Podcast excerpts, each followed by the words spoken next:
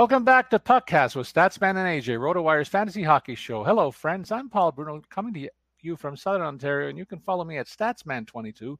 My co-host, as always, is A J Scholes, a great follow at A J Scholes twenty-four, based in another hockey mad area in the U S A, specifically Sun Prairie, Wisconsin, very close to RotoWire headquarters over in Madison.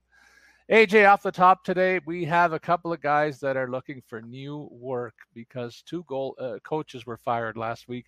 I think it's a terrible time of year to lose your job, and uh, a couple of teams just saw fit to carry on their business uh, without the, the holiday season in the background and looking at their cir- circumstances.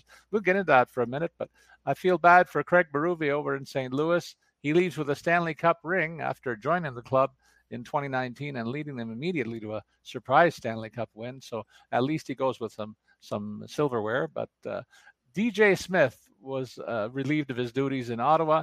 Jacques Martin comes in as the interim coach, and Daniel Alfredsson as a new assistant coach. They're they're going back to their roots here, and I don't know that it's going to do them any good. One of the bigger disappointments in the N H L, the Ottawa Senators. Uh, Saint Louis is a club that really was expected to be middle of the pack, and that's exactly where they are. So really firing the coaches on both those situations, kind of not unexpected, but just the timing of it bothers me a little bit. Well, I think the most interesting one is the Ottawa firing. Like, they brought in, I think it was December sixth, they brought in Jacques Martin as like a special advisor to the, the coaching staff to try and maybe help things get better. Uh, and then they gave that all of two weeks to see if that would work out with D J Smith, and then just fired Smith. Um, I think a lot of Ottawa fans probably will be excited about the fact that Daniel Alfredsson is going to be uh, behind the bench with the team as an assistant there. And look, Jacques Martin will fix, you know, one of their biggest problems. They're seventh worst in the league right now in goals allowed per game at three point four two. Uh, very much a defensive specialist in a lot of ways. Um, not that he can't be a good all-around coach, but that is kind of his key there. And so he will, uh, I'm confident, he will help address that situation uh, for them and, and maybe shore up the defense a little bit. And, uh, yeah, we'll see where it goes from there. But I agree. Probably feels like this could have waited like another two weeks, maybe.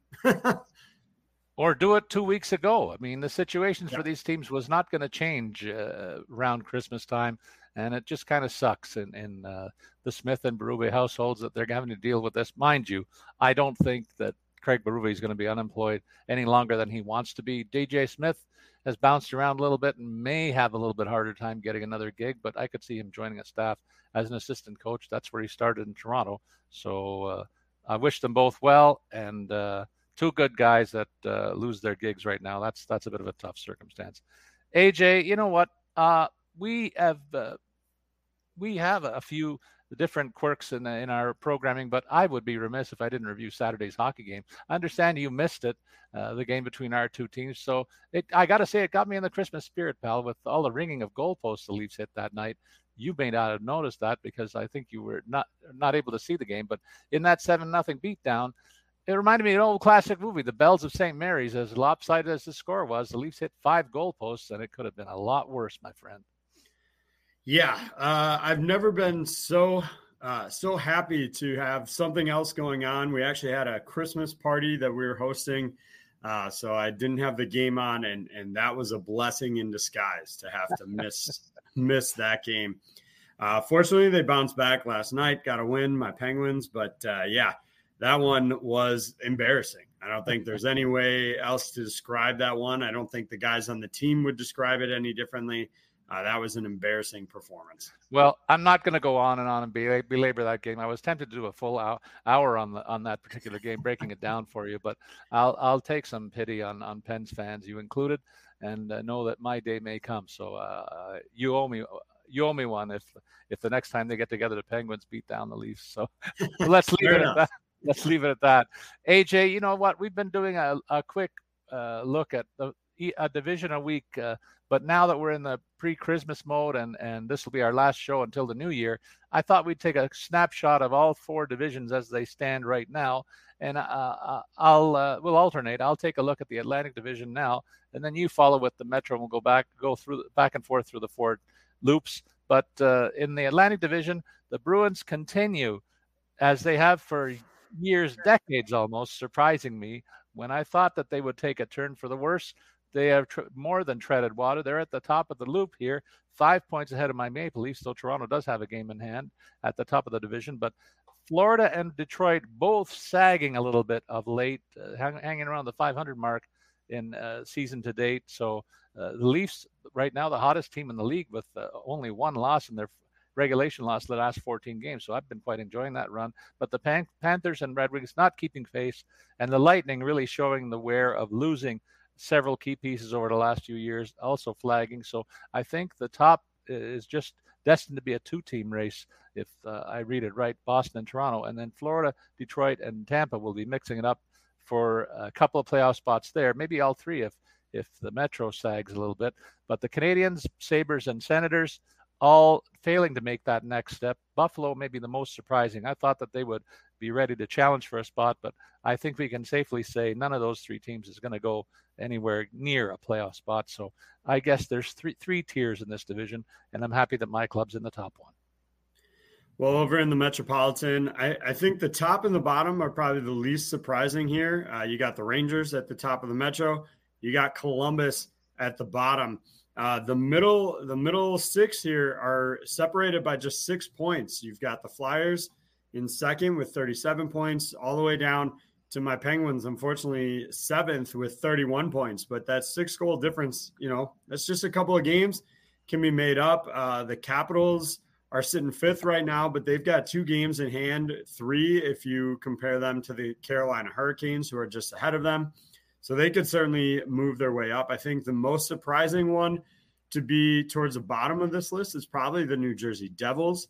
Expectations high for them. But again, you know, they're, they're three points off a playoff spot. That's not that far, uh, not far to go. They've got a game in hand against the Islanders, who are sitting in that third playoff spot. So this one figures to be a dogfight up until uh, the end, I think. Uh, I would be surprised if we see anything, you know, anybody catch the Rangers or anybody fall uh, towards the Columbus Blue Jackets. This is going to be a middle middle battle in this uh, division. In the Central Division, A J, I think we really got it right in our preseason picks. Uh, we kind of thought that Dallas and Colorado would duke it out for the top spot. They're tied right now, although Dallas has a game in hand on uh, the Avs, so that race should go down to the wire. But a surprise contender right in the mix with them is the Winnipeg Jets, a point behind those two clubs, and they have a game in hand on Colorado as well. So what looked to be a, only a two-team race to us, it looks like it could be a three-teamer. And uh, who knows, if the Predators get a little hotter, they might be in the mix too. But I, I relegate them to the middle ground here, and uh, they, they will be in the hunt for a wild card spot, I think, if they can continue their current trajectory. The surprise team in this division finally taking a step in the positive direction of the Arizona Coyotes may also be a contender. But after that, you know, we saw the, the Blues kind of raise the, the white flag early with this coaching change. They're barely a, above five hundred, and they're going to be battling Minnesota and Chicago in the bottom part of that division. The Hawks uh, starting to really stumble a little bit, and they're nine points even behind Minnesota right now. So they'll be in the hunt for uh, a high draft pick again this season, maybe uh, looking for a teammate for Connor, Connor Bedard that could be another headliner down the road. But uh, again, another three-tier loop, and the cream of the crop is as expected. Over in the Pacific, the surprise uh, continues to be Edmonton. They've played significantly better, uh, eight and two in their last ten games. But you just have to wonder, uh, did they dig themselves too far of a hole to start uh, the season? They're still uh, eleven points off the third uh, third spot here in the Pacific Division. Now, as far as the wild card goes, they're not as uh, in as bad of a position here. Uh, just uh, looks like just about five points behind the Arizona Coyotes for that spot, but certainly uh, wouldn't have expected them at this point in the season to be sitting sixth. Uh, obviously, Anaheim and San Jose are below them. No shockers there. Uh, Vancouver playing up a little bit. I think a lot of people, ourselves included, probably had them four or five, maybe fighting for a playoff uh, wildcard spot here. Instead, they're Uh, keeping pace with the Vegas Golden Knights right at the top of this group. Uh, and so, yeah, there's some interesting battles to be had here. Uh, Calgary and Seattle, both in the mix, probably more for wild card spots than to really challenge, I think, at least the Kings. And then you have to see what Edmonton does. Do they have enough time left, I think, is the question. A J, we reach a critical juncture in the N H L schedule from the point of view of fantasy poolies. We kind of uh, all know where our team is slotted right now. Our teams are slotted right now and what possibilities might be down the road, but there's a lot of help in the free agency portions of, of our leagues. And so today we're going to really highlight a lot of players that can help you uh, right your wrongs uh, by the way they've been going recently. So when we take a look at the forwards, defense, and goalies today, you're not going to hear about those that are ninety-nine percent owned. We're going to focus on those that are uh, very much available in most leagues out there. When we look at the uh, the hot performers of late, I'll kick us off with a look in the forward section where Yegor Serengovic of Calgary is uh, the top producer, who is on a relatively low ownership, only thirty percent owned. He got fifty-one point two fantasy points last week on the heels of five goals and one helper, thirteen shots on goal. This guy, it's not the first time this guy has logged a lot, a lot of offensive numbers. He's He was doing that in New Jersey earlier on his career and uh, has picked up the slack a little bit for a Calgary club that's trying to be relevant in the Pacific Division. So he's doing his part there. Right behind him, Blake Coleman, also with Calgary, uh, number two on the list here, thirty-nine point four fantasy points, forty percent owned, two goals and three helpers, eleven shots on goal for him. Then uh, you mentioned Anaheim uh, in your thumbnail on that Pacific Division. Adam Henrique is a guy who's had trouble staying healthy, but he has value as a two-position guy in, in these fantasy leagues, just like, like the other two guys I mentioned. So there's value there. He's only seven percent owned, but this veteran picked up four goals on seven shots last week, blocked seven shots as well, doing it at both ends of the ice. So there's the three headliners that are at the top of our list. Uh, why don't you dig a little deeper and tell us about some more names at the forward position that could help our, our listeners? Yeah, the first one I'll pull, point out, uh, Jonathan Druin coming in at just five percent ownership, a decent week, a goal and three assists. Uh, I think what's important to note here is, as of right now, with uh, with how they've shuffled things around with Cale Makar being out for the power play units here, Druin is getting time with that number one power play unit. Uh, in fact, played over six minutes per game in, in their last game, or over six minutes of ice time in their last game. So that's got him out there with Devon Toews, Nathan McKinnon, Nichushkin, and, and Rantanen. Uh, and I think that's really going to help him. Whether that carries forward into, you know, when they uh, get Makar back, how much, you know, you look at his minutes, they have been pretty high with the, the man advantage. He's got points in three straight games. So really uh, a very good week for him. And I think possibly a sign of things to come. He started the year really rough. Uh, no goals in his first ten games with just one assist. Had a similar goal slump for uh, much of the open part of December. And that's going to factor into why it's only five percent owned. Um, but certainly, I think a player uh, to keep an eye on there.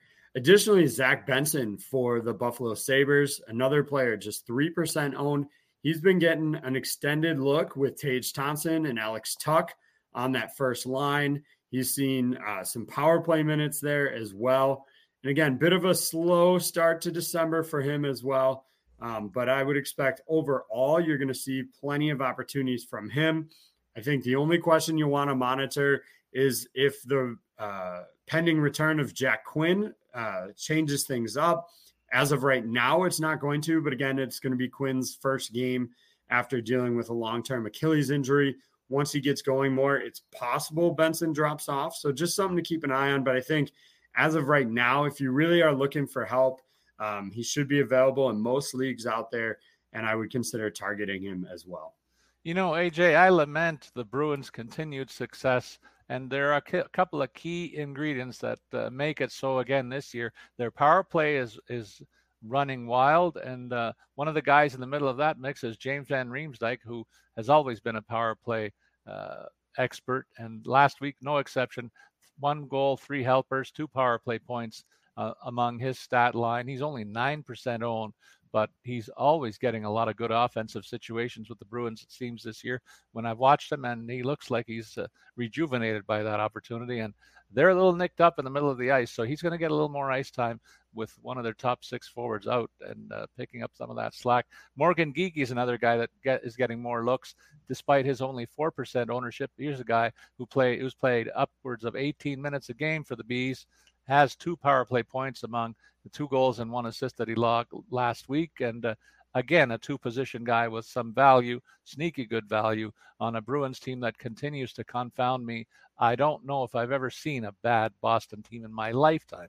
And uh, this was one year when I thought they'd take a precipitous turn for the worse, but they're not. They're right at the top of the division. These are two names and reasons why. Uh, looking around the league, uh, there are a couple of Red Wings guys of note. While the team is starting to sag a little bit, Michael Rasmussen and Joe Valeno are pulling uh, on the rope hard, and uh, they each logged thirty-one point one zero fantasy points last week and uh, are playing significant minutes for a Red Wings club, club that has taken a bit of a positive step in their uh, trajectory as a, a growing team uh, of uh, some significance. And so those guys each logged three points as well last week and are credible additions if you're looking for offensive help, A J. Well, take us over to uh, some of the defensemen that are at the top. Uh, the most notable here, Connor Timmins for your uh, Toronto Maple Leafs. Just two percent owned, but getting uh, a, a pretty good run right now. He's got points in five straight games, seeing some opportunities with the power play. That could go away. Uh, T J Brodie is expected to play tonight after missing the last game, although Brody's not really a power play guy, could just low, generally lower Connor Timmins' minutes. Uh, so something to keep an eye out there. Uh, and then Jake McCabe for Toronto as well. Uh, he had four points this last week. Look, it's probably a little bit of a boost uh, for them being up top here. When you factor in a seven nothing drubbing was on, on uh, the table there, but McCabe also has points in four straight games. So The the Toronto uh, blue line putting in some work right now. Uh, Will Borgen for Seattle, another name, just three percent owned there, uh, up near the top of, of our low ownership guys this past week. He, not much of a goal uh, threat here. He, in fact, hasn't scored at all. Uh, he has multiple games with no shots. Uh, in fact, out of his last nine games, uh, seven of those, I believe, had, he didn't record a shot. So you're really banking on those assists. You need to be in a league that factors in hits and blocks. Those are slightly higher numbers for him. Uh, so, you know, again, as I say every week, pay attention to your scoring settings here. You know what? In Colorado, they are without Cale Makar the last two games, and a couple other defensemen have picked up the offensive slack, and they're not even named Devon Toews, who is their primary option aside from uh, their uh, name recognition star on the blue line. Jack Johnson and Sam Malinsky each chipped in. Johnson with two points, Malinsky with three. Neither one of them considered a long-term helping hand, and it's reflected in their ownership, one percent for Johnson and Sam Malinsky, but they're up near the top of our list. I've been waiting for Alexander Romanov to take the next step in his development. We might be seeing it, folks. twenty-two minutes a game is uh, something that he's not unaccustomed to, and that's kind of the average over the last four. Got a goal and an assist. He's a guy that Uh, is more noted for defensive and physical play, eleven hits and six block shots, but he did manage six shots on goal in, in addition to the two points last week, so worth a look.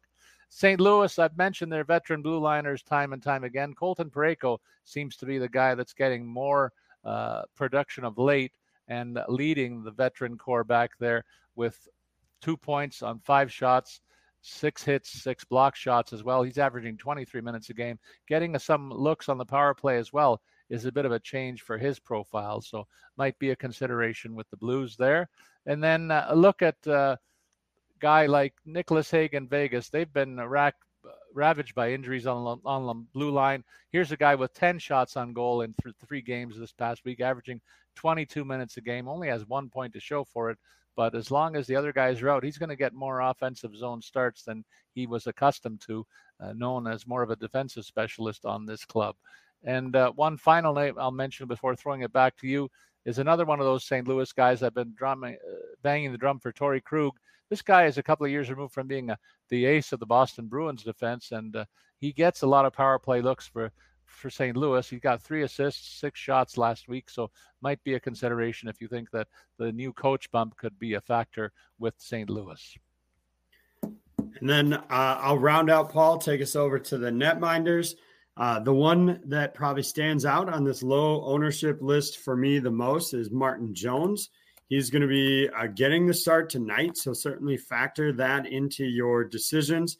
He's won uh, three straight games. This will be the first time he plays in consecutive games this season, so uh, definitely something to keep an eye out there. But thirty-eight save shutout performance against the Penguins, that'll earn you a second start uh, every single time. The other name to consider is uh, Alex Nedeljkovic uh, for the backup for the Penguins.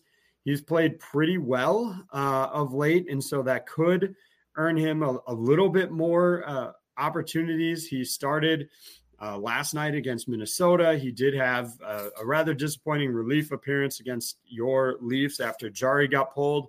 Um, but if you factor those things in, we could see a few more games down the stretch for uh, Nedeljkovic there as well. So, couple names to consider. Uh, I don't mean to highlight just our teams there, Paul, but uh, those are guys that you have to take a look at. Well, and you mentioned Martin Jones. I'm thinking back to earlier this season when he was actually put on waivers by the Leafs because they had no choice with the other two vet uh, experienced goalies that were not eligible to go through waivers without likely being claimed. And I'm surprised he wasn't snapped up. And right now he's paying big dividends for, for my Leafs, and couldn't be happier for him and uh, our team's fortunes here.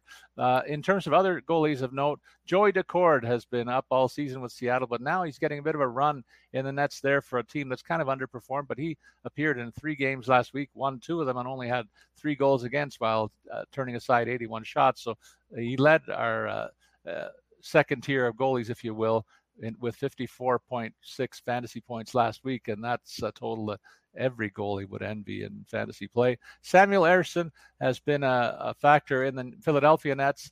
Who knew that he was going to be playing a big role? I thought Carter Hart would finally grab this role and play the lion's share of games, but again, injuries and subpar performance kind of hampering him. Instead, Ersson steps in, gets himself two wins last week uh, in the three starts that he made, and forty-four point four points results. We were we're hoping that uh, Jacob Markstrom can come back sooner rather than later in Calgary, but in his stead, we expected Daniel Vladar to play a lot, and he certainly did. He grabbed three starts last week.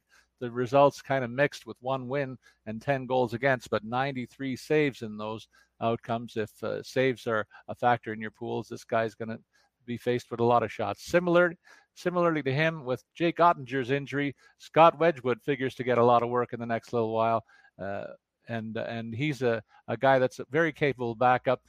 He put in two starts last week, got one win, and uh, six goals against, fifty-five shots on a team that is at the top of their division. So he won't hurt you in the short term if you're looking for help in the nets, A J. So that's our look at uh, players that can help you in uh, in terms of what they did last week. And in terms of a look ahead, let's let's consider the most added players in the past seven days. A J, why don't you take a, a look at some of the names on this list? Yeah, we'll start. Uh, one name that it seems like we're saying every week, he continues to climb up the rankings, is Mikael Granlund. Uh, has just uh, really just continued to uh, provide, you know, good good numbers. And, uh, you know, I think more and more uh, people are, are targeting him. You look at those numbers, he's got uh, five multi-point games in his last eight contests. Uh, the shots on goal rate is is pretty decent here, so I would expect that to continue to climb. Uh, one uh, more surprising one is Blake Coleman, up from just three point five percent last week to nineteen point two now. Uh, well, when you're on a, a seven-game point streak in which you've put up four goals and five assists, your name's going to show up on the top added players. So pretty straightforward there. Um, I'm probably more surprised that his ownership was was that low. I mean, there's maybe the slow start to the season, just three points in his first eleven games. But, you know, since then, you're looking at nineteen points in twenty-one games. So I'm I'm kind of surprised it's taken this long uh, to get him up that list a little bit more. Um, and then uh, another player approaching kind of the halfway mark is Gabe Vilardi. Obviously missed plenty of time due to injury, um, but his numbers look really good. Nine points in eleven games this season. Uh, again, you could maybe factor in a slow start, first four games back from from a long-term injury, had just one assist, but he's got four, uh, five goals rather in his last five games, had three assists over that stretch as well. Um, so if he's available in your league, I don't know how much longer he will be.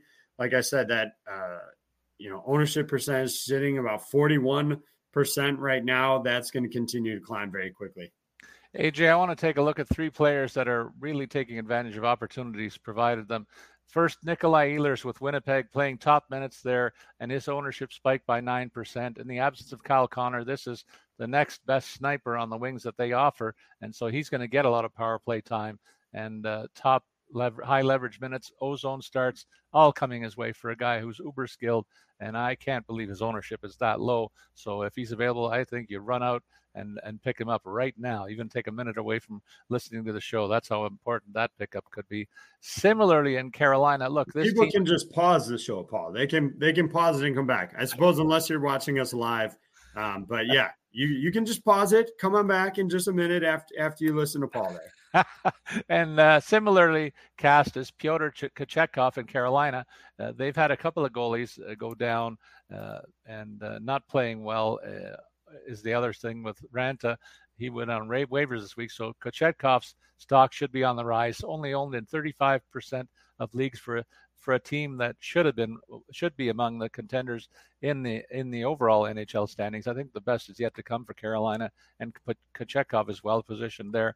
Lawson Cross is a guy who's getting more uh, publicity, I think, now that Arizona is playing a little bit better, and he's their top power winger and a fact big factor on their power play. His ownership is creeping up steadily. It's still seventy point five percent, which means that almost thirty percent of leagues don't uh, have him on the, an active roster, and that's a bit of a crime considering the numbers he, he's put up so far this season.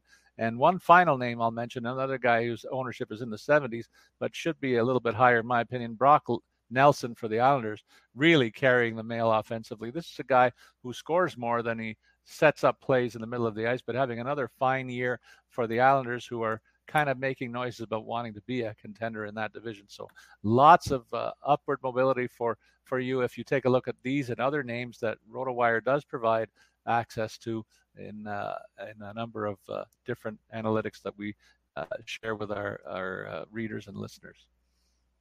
Now let's take a look at the most dropped players and injury news from around the league, A J. And uh, I mean, there's a whole bunch of players that, that are, their fortunes are not going well. But uh, I'll I'll talk about a couple of injury concerns.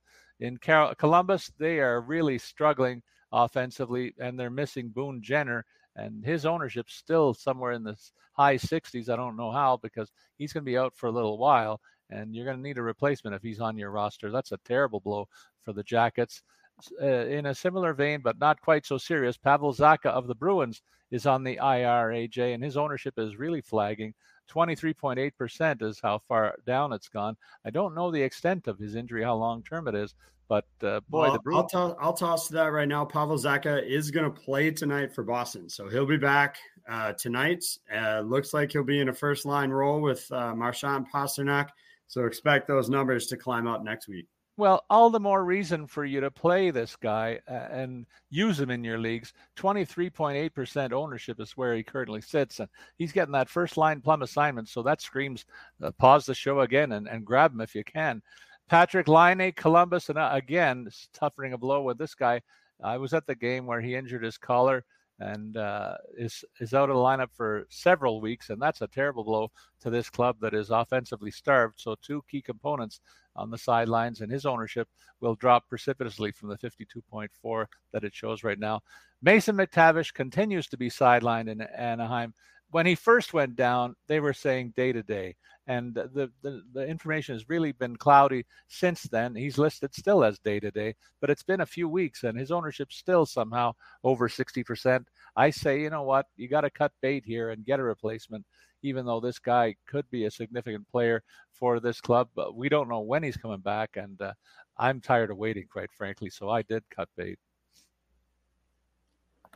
Looking at the, the rest of uh, some of this list here, you know, that's it's some of the obvious ones. Uh, Brian Rust was just shifted to L T I R uh, yesterday to make way for Ricard Raquel, who's back from injury.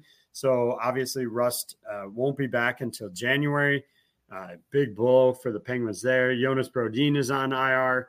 Those names uh, not surprising to see on this list here. Uh, Jeff Skinner uh, also uh, on I R, has been deemed day-to-day. Not going to play quite yet tonight, um, but he's trending in the right direction. Uh, could return possibly before we get to that Christmas break here. Um, so there, there's some positive news on him. Obviously, there's a reason that seventy-three percent of people are, are still holding on to him. I would expect that to continue there. Um, as I mentioned, Ricard Raquel back in the lineup for the Penguins. That was a, a boost to their top six, although he hasn't scored yet this season. So I don't know how much of a boost it really will be. That's just me pontificating. Sorry about that. Uh, uh, Freddie Anderson uh, is going to start skating soon. They said he's still about a month away from returning uh, as a way to address that after they sent Antti Ranta down to the minors. They do have Aaron Dell with the team right now on a uh, professional tryout just to see what he can offer. Um, but, yeah, a bit of a surprise move that Ranta was shifted down to the minors. Surprised not to see his name on this most drop list, although perhaps uh, just not enough people owned him to begin with to be a factor here. Andrei Svechnikov could be an option uh, tonight. That's another injury, potentially injury return. Saw a bit of a dip on this list, six percent uh, week to week in terms of ownership, but he could be back in the lineup tonight. I'm looking at Sean Durzee's conditioning uh, situation. He's got with a lower body injury and deemed out for tonight's action, but I think he's going to be back in the lineup soon. And this is a guy that you should consider adding because of the opportunity. He could become instantly the power play linchpin uh, quarterback, if you will, for the club, but when he gets healthy. So maybe a bit of a stash situation there. Uh, Simon Nemec is a guy who was afforded the same opportunity in New Jersey. It hasn't really worked out very well for him, and his ownership dipped. That's because Luke Hughes has kind of picked up the bit in uh, Dougie Hamilton's absence and and snatched that role away. Uh, Toivo Teravainen is a guy who whose ownership is lower than I think it should be. A guy who should uh, get continue to get top six minutes in Carolina. I look for this team's fortunes to turn around, so I'm surprised his ownership still sits at only fifty point seven percent for a guy who should be logging Uh, primetime minutes, offensive zone starts, and key power play minutes for this club as well. So th- those are some of the names that we think we can we can help you with if, if you are looking for assistance on injury-depleted rosters or underperforming situations within your fantasy league uh, league teams. And uh, we urge you to take a look at RotoWire's resources in that vein. Uh, we do a bit of a snapshot every week, and I'll take the minute now to tell you that we do a great job. A J's central to this in terms of keeping the lineups up to date. We get access to all the people that are really keeping a close eye on these teams and get the best information that we can out there in terms of injury situations. So when you look at our daily lineup tabs, you're going to see uh, designations for injury and whether the guys have resumed skating or how long they're going to be out, as best as we can tell. And I don't think there's a better resource out there in fantasy hockey land, A J, than the work that you and, and the team do in that regard. So a tip of the hat to you and, and uh, the rest of the guys that look after this. Yeah, I'll just add real quick there, Paul, that uh, the best way to really try out the site, there are certainly some free pages available on the site, but not all of them are. Obviously. Uh, so the best way to try that out is to go to rotowire.com slash pod. That's rotowire.com slash P O D. Set you up with a two-day trial of the site. Uh, and you can see all of our tools there. Uh, we've mentioned some of it before. Starting goalies, latest injury uh, updates. Uh, we've got various stats if you need them. Articles for D F S. Uh, we've got a new launched feature for sites like Prize Picks or DraftKings uh, Pick Six option there. So a ton of tools available on the site. Best way to know if that's something that you need for your team, which Paul and I certainly think it is, uh, is to go to rotowire.com slash pod and check out that two-day trial. Well, uh, this is a good spot for us to take a bit of a break. I kind of blew through the scheduled one, I guess, A J, and uh, so we'll do that now. You're listening to PuckCast with Statsman and A J. We'll be back. We're driven by the search for better. But when it comes to hiring, the best way to search for a candidate isn't to search at all. Don't search, match with Indeed. Indeed is your matching and hiring platform with over three hundred fifty million global monthly visitors, according to Indeed data, and a matching engine that helps you find quality candidates fast. Ditch the busy work. Use Indeed for scheduling, screening, and messaging so you can connect with candidates faster. Leveraging over one hundred forty million qualifications and preferences every day, Indeed's matching engine is constantly learning from your preferences, so the more you use Indeed, the better it gets. Join more than three point five million businesses worldwide that use Indeed to hire great talent fast. And listeners of this show will get a seventy-five dollars sponsored job credit to get your jobs more visibility at Indeed.com slash Blue Wire. Just go to Indeed.com slash Blue Wire right now and support our show by saying that you heard about Indeed on this podcast. That's Indeed.com slash Blue Wire. Terms and conditions apply. Need to hire? You need Indeed. You ready? Showtime. On May third, summer starts with The Fall Guy. Let's do it later. Let's drink a spicy margarita. Make some bad decisions. Yes! Audiences are falling in love with the most entertaining film of the year. Fall Guy. Fall Guy. Fall Guy. That's what the poster said. See Ryan Gosling and Emily Blunt in the movie critics say exists to make you happy. Trying to make it out? Nope. Because I don't either. It's not what I'm into right now. What are you into? Talking. Yeah. The Fall Guy. Only in theaters May third. Rated P G thirteen. With threats to our nation waiting around every corner, adaptability is more important than ever. When conditions change without notice, quick strategic thinking is crucial, and with obstacles consistently impending, determination is essential in overcoming them. It's this willingness, decisiveness, and resilience that sets Marines apart. With our fighting spirit, we don't just fight battles, we win them. Marines are the constant our nation counts on to fight the unknown, and through adaptable problem-solving, we do just that. Learn more at Marines dot com. To you right after these messages.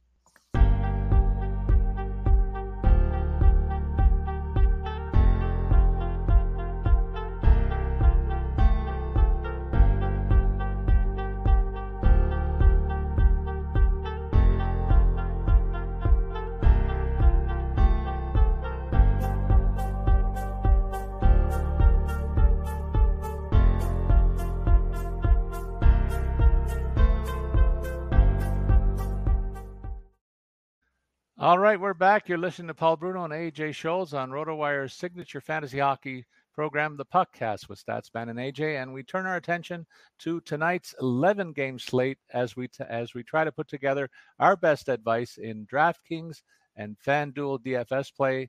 A J, I'm looking forward to seeing how you've got it drawn up for this busy slate. Yeah, for me, it's a heavy lean into a couple of teams tonight, uh, and that starts with the Colorado Avalanche. They're, they are on the road, but they're facing Chicago, um, usually a, a decent opportunity to get some points. And I'm going to go big right off the bat. I'm going to pay up. I'm going to go with Nathan McKinnon, nine thousand eight hundred dollars, uh, pretty expensive amount to spend. Second most expensive player on the slate, just one hundred dollars behind Matthews. Well, uh, non-goalie. Uh, second most expensive, I should say. Actually, no, that's uh, incorrect. He's uh, more expensive than even the goalies tonight. So Nathan McKinnon, nine thousand eight hundred. That's how I'm starting it off here. Uh, I will uh, add some more pieces. I'll talk about those in a second. My other center, going to go with Tage Thompson for Buffalo tonight. Another expensive piece, seven thousand three hundred here, but the Sabres are playing at home. Tage Thompson on that top line, I think uh, capable of really producing. I mentioned him earlier in the show. Zach Benson is just thirty-five hundred. He's playing with Tage Thompson in that group. Uh, I think a good opportunity to capitalize on a good matchup tonight. I also talked about Jonathan Druin uh, playing on the number one power play with Nathan McKinnon. He comes in at thirty-five hundred. So a couple buy high, buy low guys here from uh, Colorado and Chicago to open up my lineup here. For uh, my next winger, I went with Uh, Kuzmenko for Vancouver, thirty-seven hundred is the price tag for him. A bit of a slump now. I, I fully acknowledge that, but Kuzmenko does have plenty of shots in his last uh, couple of games. So I think there's an opportunity for that to turn around here. Um, you know, he's getting a look with the number one power play unit, uh, two goals in his last four games, low price tag guy. I, I think he's worth uh, taking a look at here. For my utility spot, I use another member of the Colorado uh, group here, Ross Colton, forty-one hundred for him. Again, uh, second line assignment right now, playing with Druin. So I'm kind of, he's not on the number one power play, but he's with Druin five on five. So I'm kind of taking you know, pieces that that kind of connect to Druin. Now, Colton is on the second power play group. He does have three points in his last four games, uh, so a good option there. On the blue line, I'm going to go with Noah Dobson off, off the hop, uh, seventy-two hundred here for the Islanders. Uh, a good spot for him, I think, worth paying up for Dobson tonight. Uh, has several multi-point games in his last uh, four, three to be exact. Uh, not a lot of goals, so something to consider. Uh, but in his last ten games, sixteen helpers and still twenty-four shots. So a decent floor on shots there as well for Dobson. And then Jordan Spence for L A. It is a good night to use some L A Kings. I wanted to use a little bit more, um, but just not the way the, the lineup built out. Here's the thing. Spence, no points in his last seven games, fully acknowledging that. But the power play minutes continue to be there. You look at his last uh, last five games, he put twelve shots on goal, low price tag at just twenty-six hundred, and they're facing the Sharks. So I think it's a good opportunity to potentially get, you know, maybe a helper out of Spence. Definitely probably going to get a handful of shots, and at twenty-six hundred, you're not asking for much. Uh, in the nets, I'm going to go with uh, basically the Boston netminder. Haven't seen confirmation, but the way they rotate, you can feel pretty confident that Linus Omark will get the start tonight. Going to use him for eighty-three hundred. Minnesota coming off a loss last night. Uh, they're on the second night of a back-to-back. Uh, their star players have underwhelmed a little bit lately, uh, specifically, you know, right at the, the top of the lineup there with um, Kirill Kaprasov. Numbers have been disappointing. Matt Zuccarello is questionable. Uh, so I think a good opportunity to use Omark or Swayman uh, in the nets tonight. And for me, A J, I'm looking at the way I pulled this team together, and I'm leaning on a couple of clubs more than others, so I'll go through it and see how you like it. But Charlie Coyle is one of my centers. I thought that he might get uh, first-line minutes, but because of Zaka's situation that you pointed out, he's still going to be a second-line center. They're very thin behind those two guys, so I expect both of them to play a ton, and, and Coyle will get his share of offensive zone starts and certainly be on the power play there, so I like the matchup, and I think Minnesota's going to be really leaning on the trying to shut down the top line, so that should help Coyle get some better matchups as well. So for six thousand dollars, I think a good value play there. Nico Hischier of the Devils at slots in at six thousand dollars. He is the second-line center behind Jack Hughes, who's on a tear, but Hischier has been on a pretty good run. He's pl- missed a few games, so his stats are a little bit Uh, lower than you might expect if you just look take a look at the, the the stat line, but based on points per game, he's right where he needs to be. Three goals, two helpers in the last five games, and he faces Philadelphia in what shapes up as a pretty key divisional matchup here uh, with the Devils at home. Then uh, I go over to the wing, and I look at Valer- Valerie Nichushkin. He's been on a real tear for Colorado, and he costs seven thousand five hundred dollars. I think he's the most offensive player, uh, tied with one other guy uh, on my list tonight. And he faces a Chicago club that's heading in the wrong direction while he's playing well. Six points in his last four starts as left winger on the top line with Rantanen and McKinnon. A great spot for Nichushkin tonight. Alex Tuck returned to the Buffalo Sabres lineup three games ago. This guy's the heartbeat of the Sabres club, and they face that depleted Columbus lineup. He he comes in at six thousand eight hundred dollars. He's the team spark plug, and I think he's going to be a lot in line for a lot of high-leverage offensive zone starts as well as power play time. So like that matchup against the, the sagging Jackets. I mentioned Colorado's situation with Cale Makar out of the lineup. That means Devon Toews steps into the breach as the power play quarterback against that Chicago club. Uh, solid matchup for Colorado. Could, in fact, be a points night there. They could run up a big score. So I got two Avalanche players poised to take advantage of that. In uh, New Jersey, they've been looking for a consistent replacement in the absence of Dougie Hamilton there, A J, and Luke Hughes seems to have stepped into that role. For four thousand six hundred dollars, I get a guy who's going to be their top offensive defenseman for the foreseeable future, and he's against Philadelphia tonight in that key matchup, and I like this spot for him at that low price tag. Next, I go to Adrian Kempe, and Kempe is a guy who is uh, a high shot volume player on the right wing on the top line, gets power play minutes. He's a point per game player, and he's facing the San Jose Sharks, who are still uh, uh, at the opposite end of the spectrum from the uh, real good L A club. So uh, again, a, a very pos- a good possibility for a big night for the L A Kings, and Kempe should be front and center there. I'm going back to the Bruins second line for Jake DeBrusk for forty-seven hundred dollars against Minnesota. I think the Wild are overmatched in this one. And like I said, they might spend a lot of resources trying to t- stave off that top line. Well, the second line for the Bruins is poised for a big night here. So I'll take two of those guys. And in the nets, I found a cheap value in Vitek Vanacek, who has been in and out of the lineup, the Devils lineup, but went healthy in the last little while on a pretty good run. And uh, only sixty-seven hundred dollars. I like the win probability for the Devils at home tonight. And this is their top goalie going into the breach against a Philadelphia club that is playing, punching above their weight, I'll say right now. And I think New Jersey beats them back down a, little, a notch in tonight's action. So uh, that said, A J, we got some news about the All-Star game that I find kind of interesting. It's happening in Toronto in, early in the new year. And they've got drummed up a com- dreamt up a com- competition where they're going to have twelve skaters, presumably ten, twelve of the top players in hockey, competing in eight events, kind of like uh, a decathlon setup. Uh, decathlon's ten events, I know. Yeah, they have the name for the eight, eight two, uh, but uh, it's going to be a million-dollar prize, and it should be quite a special event. I think they're going to be put through their paces, and I, I think they'll be motivated to get uh, that big check. So I think that's a spectacle worth tuning into. Might be a lot better than the game, in fact. Yeah, I think they've tried to come up with some fun things. Um, you know, I did enjoy the uh, the kind of competition between the two divisions in the East and the two divisions in the West, um, you know, setting up the, the four-team kind of competition. But, uh, you know, anything to try new things, I'm I'm open to that. I'm not a, uh, you know, purist, or if there is such a thing when it comes to all-star games, but Um, I'm willing to to really try anything, and I think it'll be an interesting thing to watch. Paul, you get the tickets, and uh, we'll we'll watch the game. I'll I'll come on up. Okay, you put me on the spot here. I'll have to do my best, partner. But uh, that takes us into the final, the close of this show. Of course, we want to tell you that we wish all of our listeners Merry Christmas, season's greetings, and a Happy New Year to everybody. But a programming note that you should consider and mark down in your calendars.